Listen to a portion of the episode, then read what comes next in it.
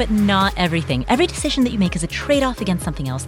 And that doesn't just apply to your money, it applies to your time, your focus, your energy, your attention. It applies to anything in your life that's a scarce or limited resource. And so the questions become twofold. Number one, what matters most? Not what does society say ought to matter most, but what truly matters most in your life. And number two, how do you align your daily decisions accordingly? How do your behaviors reflect your intentions?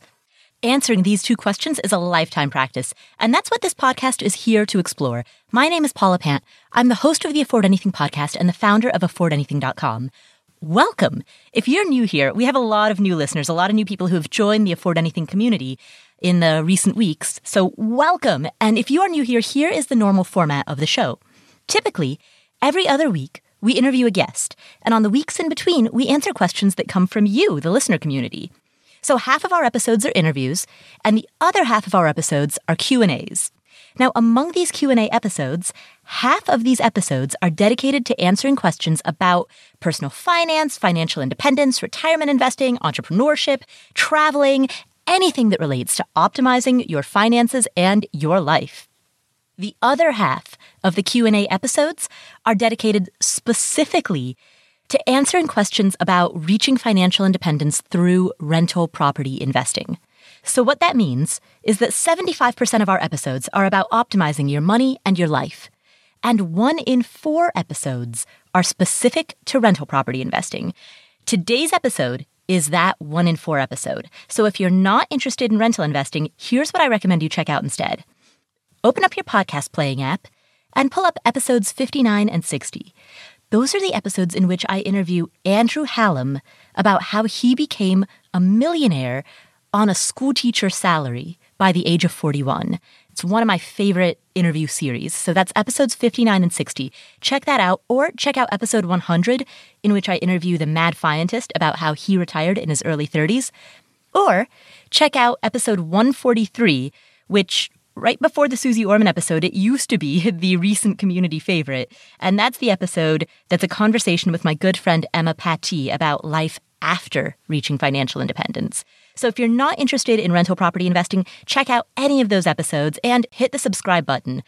If you are interested in rental property investing, stick around because our first question is from Aaron.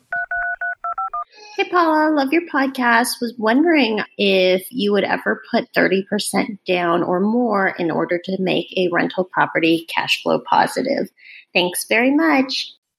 Aaron, that's a great question. I'm going to unpack this question a little bit because what I hear when I hear you ask this are actually two questions. Would I ever put 30% down is one element of your question. And what would I do in order to make a property be cash flow positive is another element of your question. So let's talk about both of those. Now, to the first half of your question, would I ever put 30% down? That's an easy answer. Yeah, of course I would. I've bought properties in which I've put 100% down, meaning I've bought them all in cash. And on the flip side, conversely, I also bought one property with 0% down. I bought one pro I've literally run the gamut from 0% to 100%. I've I've done it all. And if we zoom out and think about what I'm actually saying here, beyond the numbers, beyond the percentages, what I'm trying to communicate, the bigger lesson is that there is no quote unquote ideal percentage to put down not from a strategic perspective. Now, certainly there are certain required minimum percentages that are based upon the type of loan that you get. So, for example, if you get an FHA loan, you'll be required to put at least 3.5% down. And that's assuming, of course, that you buy that property as a primary residence, live in it for a year, and perhaps it's a multi-unit dwelling in which you can live in one of the units and rent out the others. That would be an example. But if it's an FHA loan, you can put 3.5% down. There are some other loans that would require you to put down 10%, 20%, an investor loan of 25 to 30%. Or you could foray into the world of private loans in which you might not have to put anything down, but in exchange you might have to pay a sky high interest rate. I mean, there's, there's a whole menu of loan options to choose from. And depending on what loan you decide to go with, there might be certain minimums that you are required to put down. But from a strategic point of view, I do not believe that there is any particular percentage that is better or worse than another one. Let me share with you a story that kind of illustrates this concept. Recently, in the Facebook group for the beta testers for my course, Your First Rental Property, I shared a screenshot of a listing, a public listing. It was from Zillow for a property in Atlanta that is not far from one of my rental properties that is selling for just shy of $30,000. It's like 29,000 and change. And one of my beta tester students left a question on there and he asked, would it be better to buy this property in cash or would it be better to use that same amount of money as a down payment on a multitude of properties or on a single multi-unit property? Fundamentally, that is a question of risk mitigation. So let's assume in that case that you have $30,000 in cash plus extra for an emergency fund. The benefit to using all of this cash to buy this property, so paying 100% down for this property, is the benefit of buying anything in cash. Less paperwork, less hassle, and less risk. On the other hand, if you were to use that same $30,000 as, let's say, the down payment on a fourplex, assuming that in this hypothetical scenario, you're comparing two properties with the same neighborhood profile, the same tenant profile, the same cap rates, assuming all else being equal for the sake of illustrative example, you would have, by virtue of using this money as a down payment and leveraging into something more expensive, you would have number one, greater upward potential because you could achieve equity growth through debt payoff, and that debt payoff would come from the rental income from your tenants. And after a few years, you can borrow against that increased equity in order to buy more properties. So by using leverage, you put yourself in a position in which you might be able to use even more leverage in the future. That's the thing about leverage, right? Leverage is a lever. It can propel you upwards quite rapidly. It can also push you down into the earth pretty quickly. So there's a strong argument for both choices. It's okay to borrow money for a rental property so long as that rental has a good cap rate. It's also okay to go into a property in all cash and it's okay to be anywhere along that spectrum. So my long answer to your short question is it's absolutely okay to choose to put down 5%, 10%, 30%, 40%, 50%, 100%, 0%, whatever it is that you choose. Now, that's the first half of your question. The second half of your question, though, is would I do this in order to make a property cash flow positive? And that is where a little red flag appeared before my eyes. Because what I want to know is the cap rate on this property. That is the first question I want answered. And the reason for that is because when you are choosing a property, you want to first evaluate whether or not that property is worth buying. And if it is worth buying, then you can play around with the financing to find some arrangement that is best for you. That intersection between what you qualify for and what you want. Before you get to that financing aspect, evaluate the property itself. Because you don't want the financing arrangement to cloud your judgment of it. And so when you said, Erin, when you said, would you put down 30% to make it cash flow positive? The little warning bell that went off in my head was, is she choosing this property based on the fact that it would be cash flow positive with a 30% down payment? Because if so, then that is not a sufficient reason in and of itself to buy a property. Any property, we'll look at 123 Main Street as your subject property. Any property would, well, not any, I take that back. Many properties would look good with zero financing. Many, many properties would look good and would be cash flow positive if you bought them with cash. And conversely, just to use an extreme example, a lot of properties would look terrible and would have negative cash flow if you had financing at a 99% interest rate. But that doesn't mean that that particular subject property, 123 Main Street, that doesn't mean that it itself is inherently a better or worse choice, right? You take the same subject property, and if you slap different types of financing arrangements on it, it might look good, it might look bad, it might cash flow positive, it might cash flow negative, but it's still the same property. It's still a property that sells for X and rents for Y, and has operating expenses of Z and needs initial repairs of A it is still a property with important variables that need to be looked at absent of financing before you make that choice. What I'm saying, Erin, is never use a strong cash position to make a mediocre deal look good. One of the biggest criticisms that I hear about the practice of buying rental properties in cash, or in your case, buying rental properties with a strong down payment, is that oftentimes people who do that, people who buy rentals in cash, choose subpar or mediocre or underperforming properties because, hey, what the heck, it cash flows anyway. So I hear that criticism as an argument against paying cash for a property. And my response to that is that's not an argument against paying cash for a property or having a strong down payment for a property, as you're suggesting, Aaron. That's simply an argument against conflating financing with analysis of the property itself. So, to summarize, your question was Would I put down 30% in order to make a property become cash flow positive? Would I put down 30%? Yes. Would I do some fancy tap dancing in order to make a property cash flow positive? Um, I suspect that if that is required, and I don't know the numbers on this property that you're looking at, but I have a suspicion that the property might not be totally worth pursuing. Thank you so much, Aaron, for calling in with that question. Our next question comes from Avi. Hey Paula, my name is Avi. I live in Sacramento, California. I moved here in the country in 2009 and just started on my 401k 2010. I currently have a total investment of probably around 200,000 give or take that's a combination of 401k, IRA, and some personal investing accounts. Um, I've been maxing every year. For my 401k, um, I only have around $6,000 in cash. I do have a goal in four to five years. I want to have a rental property for diversification and passive income. With that being said, would it be better for me to just stick with the plan and buy some real estate properties? or should I go into REITs? Also, if I go to real estate properties, where should I look? I started looking in Atlanta, Georgia, just by listening to you. I can't afford houses here in Sacramento, California as a second investment property. So that's it. Avi, first, congratulations on accumulating $200,000 in your 401k and IRA and some personal brokerage accounts. That's an incredible accomplishment. So in eight years, uh, between when you opened your 401k and now, $200,000 in eight years. That's amazing. So, uh, Steve, can we get a round of applause?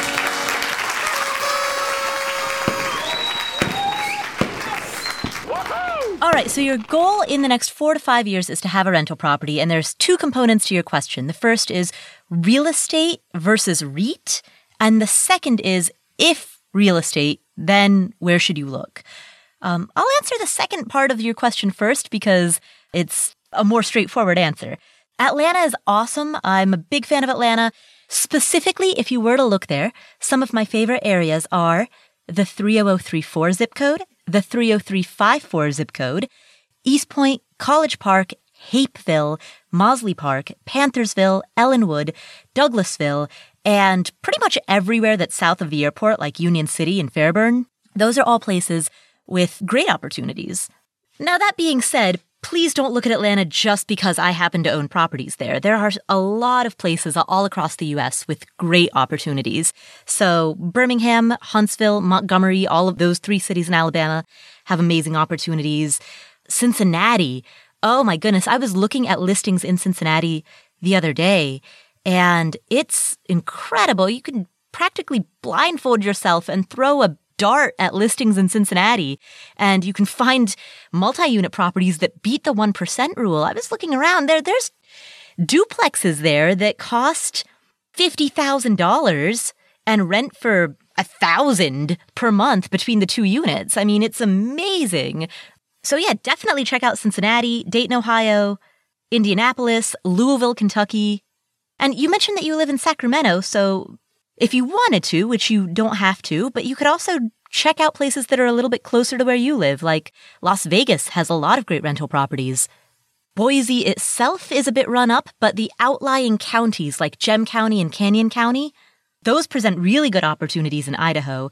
Spokane, Washington, I think is really interesting. That's definitely a place I would like to explore a bit more.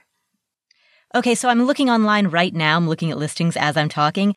There's a fourplex in Spokane it's selling for 325 and rental income is 3260, so it just meets the 1% rule as a fourplex. Yeah, here's another one. It is oh, that this one has 7 units. Okay, so it's not residential, so you might not want to go there, but it's selling for 375. It's bringing in 3800 a month. Oh, here's a triplex. It's selling for 175 and it's renting for just shy of that much, 1650 a month. When it's that close to meeting the 1% rule, you can bump up the rent 100 a month. On a triplex, I mean, yeah, you can bump up the rent $33 a month per unit. So you can get that to meet the 1% rule. So yeah, Spokane absolutely intrigues me in terms of places on the West Coast. And then, of course, there are lots of places all over the Midwest and the South that have amazing rental deals. So take your pick. There's abundant opportunity. But now let's go to the first part of your question. Should you buy a specific residence or should you go into a REIT? The answer largely depends on your goals and risk tolerance. I don't mean to sound like a broken record. I realize I say that a lot, but your answer will hinge upon whether you want something that is purely an investment or whether you want something that is a hybrid between a business and an investment. When you buy an index fund, if you were to buy VTSAX, the total, the Vanguard Total Stock Market Index Fund, for example, hypothetically, if you were to buy that, you would have something that is purely an investment. And the benefit of it is that you don't have to do anything. But the drawback to it is that you cannot do anything even if you wanted to. So if your investment is not performing in the way in which you want it to, your hands are tied. There's nothing you can do. You've just bought some digits on a screen and you're going to do as well as the forces that be decide that you do. Those companies that are within that basket of stocks that you've purchased will operate as well or as poorly as they do. And you will do as well or as poorly as what those decision makers decide. I mentioned in a previous podcast the notion of the feature is also the bug. When it comes to buying an index fund or a REIT, the feature is also the bug. The feature is that you don't have to do anything. The bug is that you cannot do anything. With a rental property, a specific, unique property that you yourself own, the feature is that you get to exercise judgment about the way that that property is managed and handled. It is up to you to decide whether or not to renovate it. And if so, what standard should you renovate it to? Should you make it as nice as the other properties on the same block, or should you make it well, smidge above that so that it can stand out from the competition? It's up to you to decide what rental price within reason, what rental price you want to set, whether or not you want to allow pets, whether you want to insist on minimum one year leases, or if you would be open to letting people rent for only six months, or if you want leases of no shorter than two years. It's up to you to choose the property management company. It's up to you to choose the minimum qualifications for the tenants who will live there. Are you going to require that they have income that's three times the rent? Are you going to require that they have a certain credit score? You're in the driver's seat and you get to make all of these decisions. Now, that doesn't mean that you have to work the property like it's a job. You can outsource the day to day handling of the property. Your contractor will do the repair and maintenance work. Your property manager will field phone calls from potential tenants and do showings and sit down and sign the lease with whoever signs the lease. You know, your team will handle the day to day lifting, but you as the owner, you're the one who calls the shots. You're the one who makes the choices. You're the one who chooses who that contractor is going to be and guides the scope of work that that contractor fulfills. And so the opportunity that you have when you own a rental property yourself is that you can make that property really perform. You are the entrepreneur investor and you can take a property as I've done that's only marginally performing, a property that is just making the 1% rule but not doing any better. And you can breathe life into it. You can take something that is undervalued and make it the Cinderella turnaround story, and you get all the reward that comes from that. And that's what's cool about owning rental properties. It's your judgment that makes that property what it is. And I will tell you at a personal level, owning rental properties has boosted my confidence significantly. When I bought my first property, I felt silly calling myself a landlord. I was 27 years old. What 27 year old is a landlord? So I felt that imposter syndrome. I felt a complete lack of confidence. And if I had to talk to the tenants about anything, if I had to let them know that we were not going to be renewing their lease the next year because we wanted to renovate that unit, if I had to have any type of difficult conversation with them, it was incredibly hard for me to do that. At the time I bought my first rental property, I was massively insecure, but going through the experience of being an owner, and having that hybrid between a business and an investment, that taught me so much. It boosted my confidence. The lessons that I have learned from that have very much, both the, the knowledge as well as that confidence, have translated to a lot of the success that Afford Anything has had. The website, this podcast. When you develop confidence as a business owner, that stays with you forever. And, and that is the unsung reward of owning rental properties. That's something you can never get from a REIT. That's something you can never get from index funds. There are certain life skills that come from owning a business, and rental properties can be an amazing step into that world. So that is what I love about owning rentals. But by the same token, the feature is also the bug. It's absolutely nowhere near as simple as just logging into a Vanguard account, buying some REITs, and then logging off. I mean, you can do that in five minutes and then never think about it again for the next 50 years. So, which would you rather? That's up to you. I can't answer that for you. You have to want to own rental properties in order to enjoy doing it. I mean, like any business, you have to want to be the owner of a business in order to have a successful business. There's a lot of creativity and there's the opportunity for mastery and purpose and autonomy that comes with owning rental properties. That's something that you can't get from a REIT. And it's something that you'll never get from a crowdfunding website. But that being said, the kids who were forced to go into business school but never really wanted to be there, they're the ones who drop out, right? If you don't want it, then don't do it. You have to want it. So that's up to you. Thank you for asking that question. Our next question comes from Tom. Hi, Paula Pat. This is Tom. I have a question on house hacking. I'm looking into building a small two bedroom house on the side of my personal house to use it for a rental. What advice can you give me to launch such a plan? Uh, keep in mind, I live in Texas and I don't know if I'm able to build a home on the side of my house. I would appreciate if you could answer my question. Thank you. Tom, first of all, I think that's a fantastic plan if you are able to do it. So here's what I would do. Number one, I would check with your city or county to make sure that you have the permission to do so. Check your zoning. The way that you would do that, I mean, the, the easy way, the quick and dirty way is to contact a general contractor and say, this is something that I would like to do. Would you be able to pull a permit for this? Because if you have a general contractor who's working on building that addition, then the G- GC is the abbreviation for general contractor. The GC's job, part of it would be to apply for the permit. And so you would know right away whether or not you would be able to do this.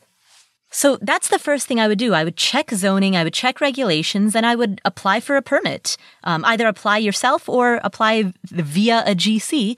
And if you can get a permit for the project, then that's your green light. You can go ahead. And if you can't get a permit for the project, then that's your red light and you know to stop. So that's step one. That's the discovery phase. And by the way, I want to be clear. The reason that I'm saying this, because I know that there are going to be some number of you who are listening to this who are quietly thinking, oh yeah, but can't I just do it under the table, unpermitted? The reason that I emphasize getting a permit and doing it above the board and on the books it's not for any moralistic reason. It's for the very practical, very strategic reason that if you were to do it under the table, if you were to do it illegally, and anything went wrong, if a tenant slipped and fell and wanted to sue you, and you had an illegal dwelling, nothing is going to protect you. You could lose everything because a lot of people will contact me and say, Hey, how can I protect myself? Should I put my properties in an LLC? Should I have umbrella liability insurance? Like I get all of these questions from people who want to know what's the best way for them to protect themselves. Doing, I mean, doing things above board, doing things with proper permits and uh, making sure that everything is code compliant and using contractors who are licensed and bonded and insured.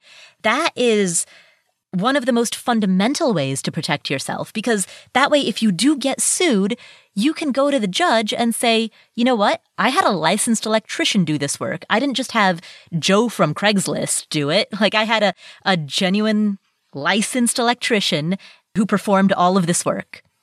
And conversely, if you can't defend yourself like that, if you have an illegal dwelling or an unpermitted addition, then that LLC structure is not going to protect you. That umbrella liability policy, it's not going to protect you because the whole thing was illegal to begin with. So, Tom, to answer your question, step one is find out whether or not you can do it. Now, if you can do it, that's awesome because there's a pretty decent likelihood that you will be able to make some solid returns on that. And the reason that I say that is because since you are planning to build on land that you already own and on land that you would own, regardless of whether or not you used it as a rental, you can conceptualize the overhead of the underlying land as not really applicable to the cost of this new dwelling, right? You're building a dwelling on land that you own and that you would own in either event. So you're taking an asset that you already hold and you are making additional use of that asset, that asset being the underlying land. So the typical rental investor, when, when I buy a property, I'm buying the building and I'm also buying the underlying land. And the building is what I actually make income from. And that underlying land is just part of the overhead. It's part of uh, the expense of purchasing the property, even though I don't actually monetize the underlying land directly. In your case, though, because you already have that underlying land and all you're building is the dwelling, then you're going to have a greater likelihood, all else being equal, of being able to get a good return on that dwelling relative to the cost of construction.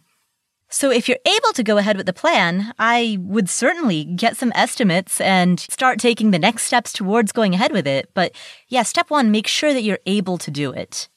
Because when it comes to an unpermitted illegal dwelling, it's not worth the risk. It is not worth the the risk of losing everything that you've ever built for your entire life just to make an extra grand a month. So Tom, I hope that helps answer your question. If you have any further questions about this, any additional information, if you talk to a GC and you get some more details, call back in and let me know. Because I think the concept is great, so the next question is feasibility. Thank you, Tom, for asking that question. We'll come back to this episode after this word from our sponsors. Do you want a bank that's going to pay you high fees, but that's also not going to nickel and dime you? Check out Radius Bank. They have a checking account. It's called Radius Hybrid Checking. It pays 17 times more than the national average on balances of $2,500 and up. So it pays 0.85% APY on your balance of 2500 and up. And according to the FDIC, as of February 7th, 2018, the national average is only 0.04% APY. So you make 17 times more than the national average, and there's no cap on the balance that can earn that. In fact, if your balance is 100K and up, you'll earn 1.2% APY. So it only gets better. And there's also no expiration date. This is not some sort of flashy introductory rate that's going to expire after 6 to 12 months. You keep that awesome rate. So if you want that high interest, but you also want freedom from fees because there's no monthly maintenance fee, free ATMs worldwide, your first order of checks is free. If you want that combo of freedom from fees and high interest, go to radiusbank.com slash Paula. That's R-A-D-I-U-S bank.com slash Paula. P-A-U-L-A. Radiusbank.com slash Paula.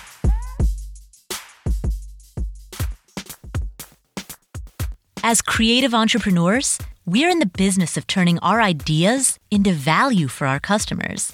But we need time to cultivate those fresh ideas, and that is where our sponsor, FreshBooks, can help. FreshBooks makes cloud accounting software for creative professionals that's so straightforward to use, you'll save hours every week, which will give you more time to grow your business and let your creativity flourish. The FreshBooks platform has been rebuilt from the ground up, and they've taken simplicity and speed to a totally new level.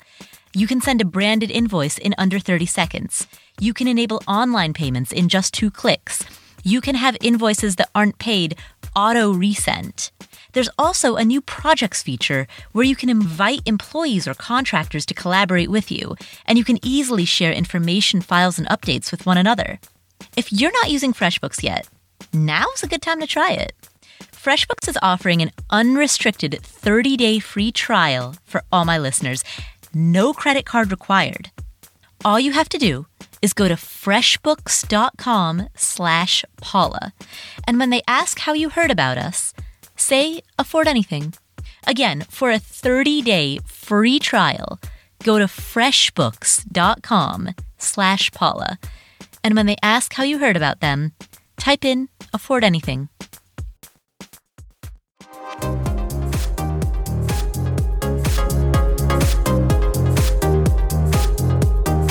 Our next question comes from Rod. Hi, Paula. My name is Rod, and I was wondering if you could tell me anything about investing in condo hotels as rental properties. I'm about 10 years away from retirement, and I was thinking of buying one in Las Vegas, which is where I plan to move when I retire. Being a traditional landlord does not really appeal to me. I don't really want to have to deal with the hassle of bad tenants or repairs when I'm in retirement. And buying a condo hotel looks like it might be a way for me to get income from a rental property without that hassle. Can you please tell me what you think the pros and cons of this strategy are? Thanks for all you do, and I look forward to uh, your answer. Rod, first of all, Las Vegas is a great place to live. I've been living here for three years. It's uh, low cost of living. It's always sunny. There's mountains and plenty of outdoor activity. Great hiking, camping, climbing. There's even local skiing and snowboarding. It's a beautiful area, mountains, palm trees, and in the local neighborhoods, the restaurants and everything, they're, they're so amazing and they're so cheap. So I'm glad that you recognize Vegas for the amazing retirement destination that it is. Oh, and duh, there's no state income tax. So you've got this low cost of living place with no state income tax that is beautiful and has plenty of outdoor activities and plenty of restaurants and entertainment and proximity to a major international airport. And it's close to the West Coast and it's super cheap and there's low taxes. It's the ultimate place to retire. So I'm glad that you see that because there are unfortunately so many people who associate Vegas with only the strip. And that is the equivalent of associating Manhattan with only Times Square. It's ridiculous. It's not a representation of the entire city. It's only the well known tourist area. So I work very hard at trying to spread the word about the sensibility of living in Las Vegas. Now, to your question about condo hotels, one thing that I found interesting about your question is that you specifically are interested in condo hotels, so hotels that have condos, as compared with straight up condominium residences. So condos that are in condominium buildings in which no part of the building is used as a hotel. I don't understand why you want only condo hotels and not condo residences. Las Vegas certainly has a lot of condominiums the Ogden, the Juhl, the Newport Loft, Soho the condos in Summerlin. Uh, there's plenty of condo residences here, as compared with if you wanted condo hotel, you would go to where Veer Towers. And I'm not sure what kind of returns you would get there because the cost per square foot there is so high. So that would be my first comment about what I've heard you propose is why limit your search to just condo hotels? Why not go for condo complexes overall? So that's the first thing that I would say. The second thing that I would say is that if your goal is to reduce your level of personal involvement, then the solution is to get a property manager because the property manager is the one who is going to write the listing, put the listing online, take phone calls from prospective tenants, answer questions, do showings with prospective tenants, host an open house if necessary with prospective tenants, sign one to a lease agreement, follow up with that tenant on all of their rent payments, collect those rent payments, manage maintenance and repair requests. That's the role of a property manager. So if your goal is to minimize your own level of involvement with this property, buying a condo is not necessarily the solution. Buying a condo will solve for minimizing any exterior maintenance that you might have to do or that you might have to dispatch a contractor to do. So yeah, buying a condo will absolutely allow you to get rid of any exterior maintenance responsibilities. But beyond that, all of the other responsibilities will still fall upon you unless you have a property manager. That being said, if you do have a property manager, you don't really have to worry. If, if you were to buy a single family home, you wouldn't have to worry that much about exterior maintenance responsibilities either, because the PM's job would be to hire and supervise and pay a landscaping company that would come to the house periodically. And that would cost probably less than what the HOA payment would be. So, you know, six of one, half a dozen of the other. If you're looking at two properties and they both have the same cap rates, they both have the same returns, but one's a condo and the other's a single family home, then sure, you can get a condo just so you can eliminate exterior maintenance entirely as a responsibility category. But at the risk of sounding like a broken record, getting a PM is the way to go. Also, there's one other thing that I want to throw out here about condominiums, and that is the fact that the HOA of a condo might at any point decide that long term rentals are no longer allowed. That is the inherent risk of owning a condo or owning anything that is under HOA jurisdiction. Now, are they likely to do that? Eh, I mean, it depends. You can certainly look through meeting notes of previous HOA meetings to see if there is any resident activism around that topic. But that is certainly an additional risk that you carry by virtue of investing in a condo that you would not carry if you were buying a single family home in a non HOA governed area. So, best of luck with your decision and enjoy your move to Las Vegas. We'll come back to the show in just a second, but first, a few years ago, there were these two friends from New York who were at JFK Airport. They had delayed flights and their phones were dead. And so they thought to themselves, why is it that we don't have luggage in which we can charge our devices directly from our luggage? Once they had that thought, they started asking thousands of people about how they pack. And then they designed a bag that solves old problems like sticky wheels and fixes new problems like dead cell phones. And from all of that, Away Travel was born. Now, Away Travel has four different types of luggage the carry on, the bigger carry on, the medium, and the large. Both sizes of the carry on can charge all cell phones, tablets, e readers, anything powered by a USB cord. And all of their suitcases are lightweight but strong. They're made with this premium German polycarbonate, which is impact resistant. It has 360 degree spinner wheels. It's got a TSA approved combination lock built right in. It's got a removable laundry bag that keeps dirty clothes separate from clean. It's got lots of compartments, so it makes it really easy to manage all of your stuff inside of your luggage. I have a carry on from away travel, and what I love about it is that I can plug my phone directly into it because oftentimes I'm in places where there's no convenient outlet. If you want to give them a try, for $20 off a suitcase, visit awaytravel.com slash Paula and use promo code Paula during checkout. Again, for $20 off a suitcase, visit awaytravel.com slash Paula and use promo code Paula during checkout. awaytravel.com slash Paula.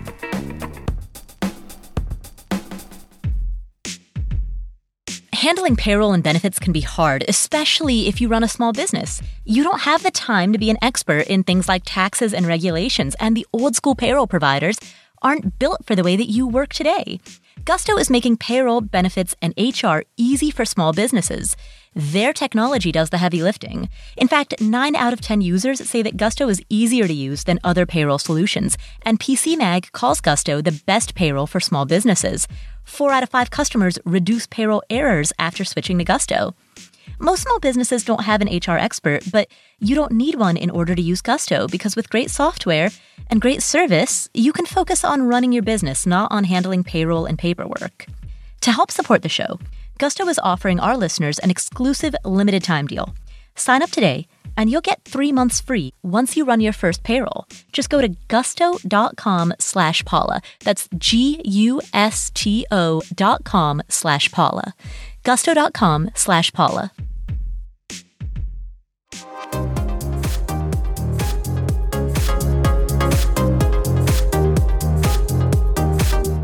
Our final question comes from Sandra, but before we get to it, I wanted to share this. We received an amazing voicemail from a listener who is 24 years old. Her name's Courtney, and she, along with her parents, bought a house when she was 19, managed it for three years, and sold this house when she was 22 for a $30,000 profit. So here's the context behind this voicemail. Now, in episode 155, a listener named Miguel called in with a question. He wanted to know how he could send his four kids to college. Joe, who's a former financial advisor and who often answers Q&As with me on many of these episodes, Joe suggested that the parents that Miguel and his wife buy a rental property in the town in which their child attends college and then have that child manage that rental. And so after that episode aired, Courtney called in to tell us that she did exactly that. Her parents made her buy a house and made her manage it. And she wanted to share what that experience was like from the college student's perspective. Take it away, Courtney. Hi, Paula. My name's Courtney. I'm 24 and I've been on my journey to FI for about 10 months now. I wanted to respond to Joe's idea the other day about having college age students manage properties for their parents throughout their time at school, because that's exactly what my father and I did. I was not fond of the idea of buying a house at the age of 19, but he made me do it, which I'm grateful for. Because I learned a lot about general responsibility and being a landlord throughout my three years of owning a house. At the age of 22, I sold the house for sale by owner for a $30,000 profit, which helped me pay down a lot of my student loan debt. So, overall, it was a great experience, and I learned a lot about being a responsible adult at an early age because of it. It also sparked my interest in real estate, which is how I found your website. Thanks for all of the great material that you've put out to help us on our journey to FI. Have a great day. Wow, I'm impressed. Courtney, thank you so much for sharing that story and the fact that you are 24 and you've been pursuing FI for 10 months already. That goes back to what I was saying earlier in this episode about how owning a rental property is character building and confidence boosting. It has a downstream effect that stretches far beyond the cash flow or the equity gains from any one particular house. Owning a rental property impacts the way that you think and the way that you approach life. And for many people, it can be your entry to entrepreneurship, to investing, to thinking in the way that a person pursuing FI needs to think in order to be able to do this thing that is both ambitious and unconventional. So, congratulations, Courtney, on discovering this early and on getting to the path to FI in your 20s. Thank you for calling in with your story, and thanks for being part of this community. With that being said, let's move on to our final question for today's episode. And this question comes from Sandra. Hi, Paula. I love your podcast and your newsletters. Here's my question I live in California. I've bought three properties free and clear in Memphis, Tennessee for passive income. I've had them for about five years now. They have been working great for me, but I think they have much more potential and some other investor other than me can create that. I just haven't paid much attention to them lately, and I pretty much lost interest in general. All these managing property managers and all that is too much for me. Since I changed careers and I'm moving towards a different direction on a self development level, all I want is cash out to invest that money into my new business that's more fulfilling for me. I know to sell them cash is the first choice, but investors are in the game of lowballing, way too low. Selling retail would be an option too, but that takes longer, and I'm not sure if the market is in my favor now. Seller financing drags things out, and lease options Mm, not great for me. So I'm interested in your feedback. Thank you so much. Sandra, first of all, congratulations on knowing what it is that you want. Investing is personal, personal finance is personal. And the fact that you are so clear about what's important to you and what's not is fantastic. So I 100% support your decision to sell these properties, put that money into your own business, whatever it is that you're doing, a business that to you is more meaningful and more interesting and focus on on that and focus on the business and on self-development just as you said. So how do you sell the properties? Well, as you said, both lease options and seller financing are not ideal for you because what you want is to be done. You want to walk away, and both lease options and seller financing would drag the process out for many, many years. You would still be involved, if, especially with lease options. Well, uh, really, especially with both. It would continue to be on your plate and on your mind for many years in the future. So I would not go to either of those options. Now, one thing that you didn't mention, you said that they're properties but you didn't mention if they are single family homes or multi units. And the reason that that makes a difference is because of the type of buyer that it might attract. Broadly speaking, single family homes could attract primarily owner occupants or retail home buyers, which means that selling these properties on a retail market, listing them for sale on the MLS, could be a very viable option. If, on the other hand, you own multi unit properties, by definition, the only people who buy multi units are investors. And investors are going to be more aggressive about how they make bids because they're placing offers from a spreadsheet based decision matrix rather than from an emotional decision matrix, the way that uh, retail home buyers, owner occupants do. That said, though, regardless of whether it's a single family or a multi unit, I don't see any reason why you couldn't list these properties for sale on the MLS and open it up to that broad universe of buyers. You mentioned that you're not sure if the market is favorable, but you bought these properties in cash. You own them free and clear. And, and you bought them five years ago, and the market, broadly speaking, has, has done quite well in the last five years. You mentioned that your properties are in Memphis, so I looked up the price history of Memphis homes over the last five years, and Memphis home values have gone up between 2013 to 2018. Now, that being said, Memphis is still a buyer's market. Buyers in Memphis are in a stronger position than sellers. But at this point in time, that's going to affect all sellers in Memphis equally. And given the fact that you bought these properties in cash five years ago, and given the fact that property values in Memphis have gone up since then, I, I just don't see the reason why you couldn't list it on the MLS, why you couldn't list it publicly for sale and see what type of offers you get. The only obstacle that I could imagine is if your properties are not in good enough condition that a person who is applying for, let's say, an FHA loan would be able to purchase the property. Like if your properties are not able to have a certificate of occupancy or if your properties are in need of some major repair such that that's so major that a lender would hesitate to lend on that property in that circumstance I could see there being an issue but other than that I I guess that's the piece of the question that I'm missing is why not just list it for sale? And given everything that you've said, it seems as though you'll walk away with a nice profit, which you can then put towards your business in California.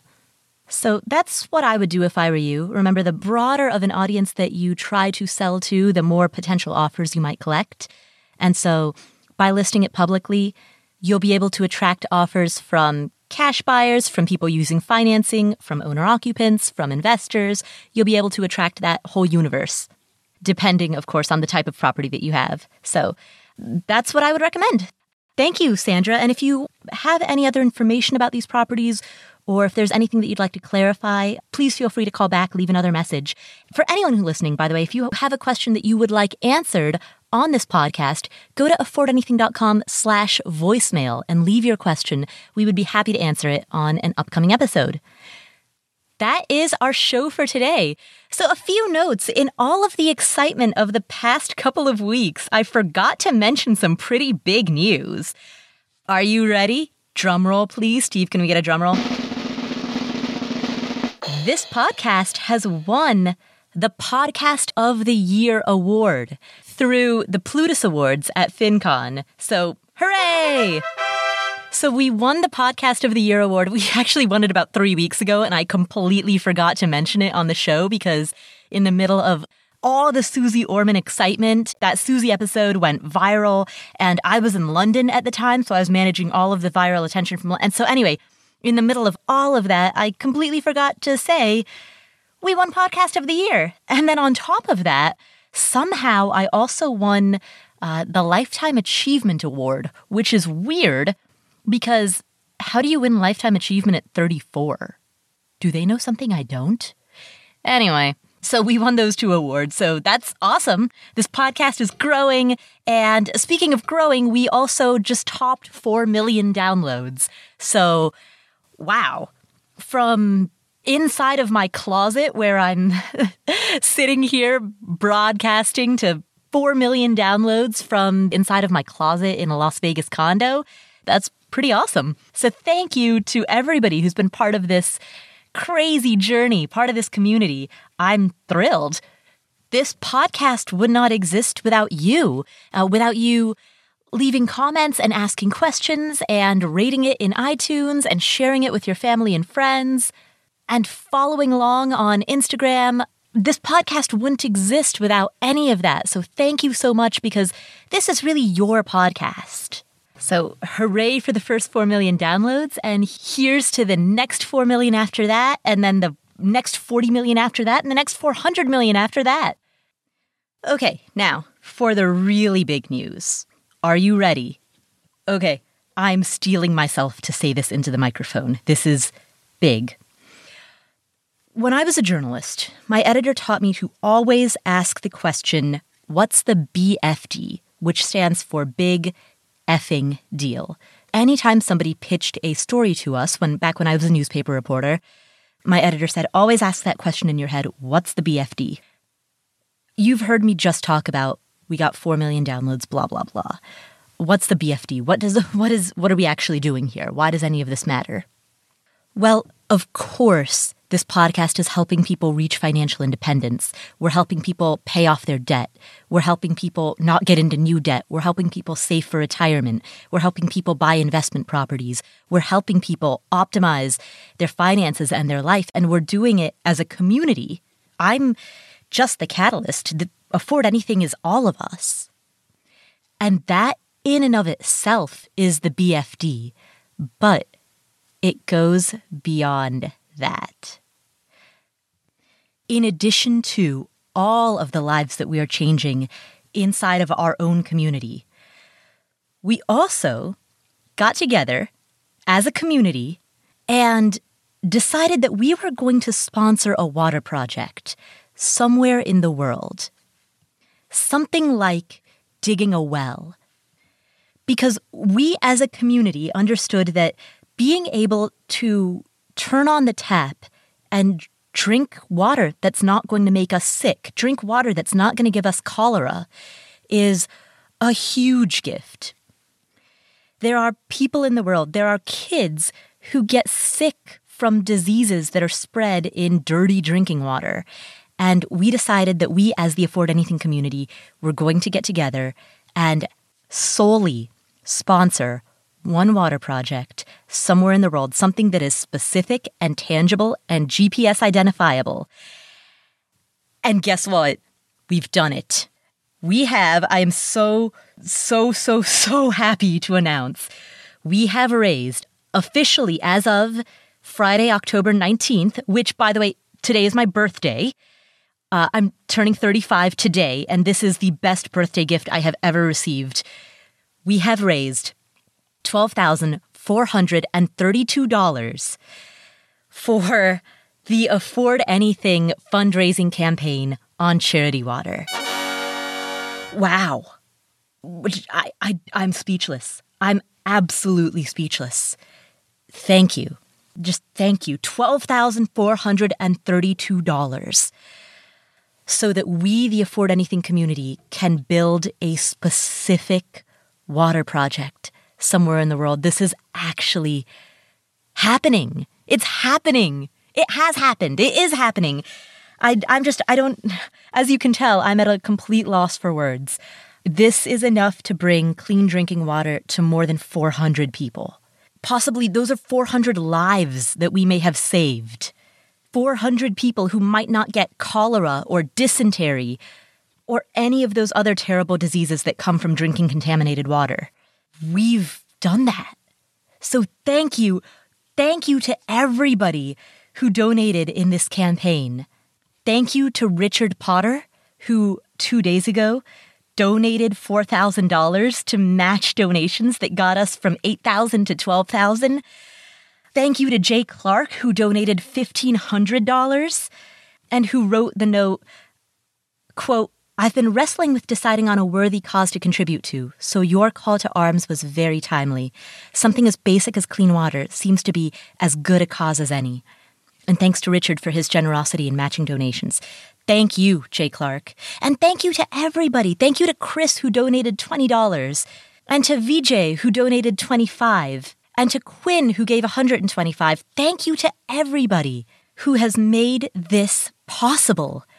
I will continue to share updates on this podcast about exactly what we're going to build, if it's going to be a well or if it's going to be something else. I'm going to share the exact GPS coordinates of precisely where this is going to get built. I'll keep updating you with everything. And if you if you go to affordanything.com and sign up for the email list, you'll also get email updates as they come out with uh, every I'm just going to share all of the information. This is so exciting. We're going to keep running this campaign through the end of 2018. So if you would like to take part in this, go to affordanything.com slash water where you can make a donation and we can build something incredible. But I'm so beyond thrilled that we've we've reached our goal. We've surpassed our goal. And uh, there's going to be a well with clean drinking water somewhere in the world because of us. So thank you. Wow. My name is Paula Pant, and this is the Afford Anything podcast. Please open your favorite podcast playing app, Stitcher or Google Play or Apple Podcasts, whatever it is that you use to listen to this podcast. Please open up that app and hit the subscribe button so that you don't miss any of our upcoming episodes. Next week, we'll be talking to Clark Howard about how he retired at 31. Thank you so much for being part of this life changing community. I'll catch you next week.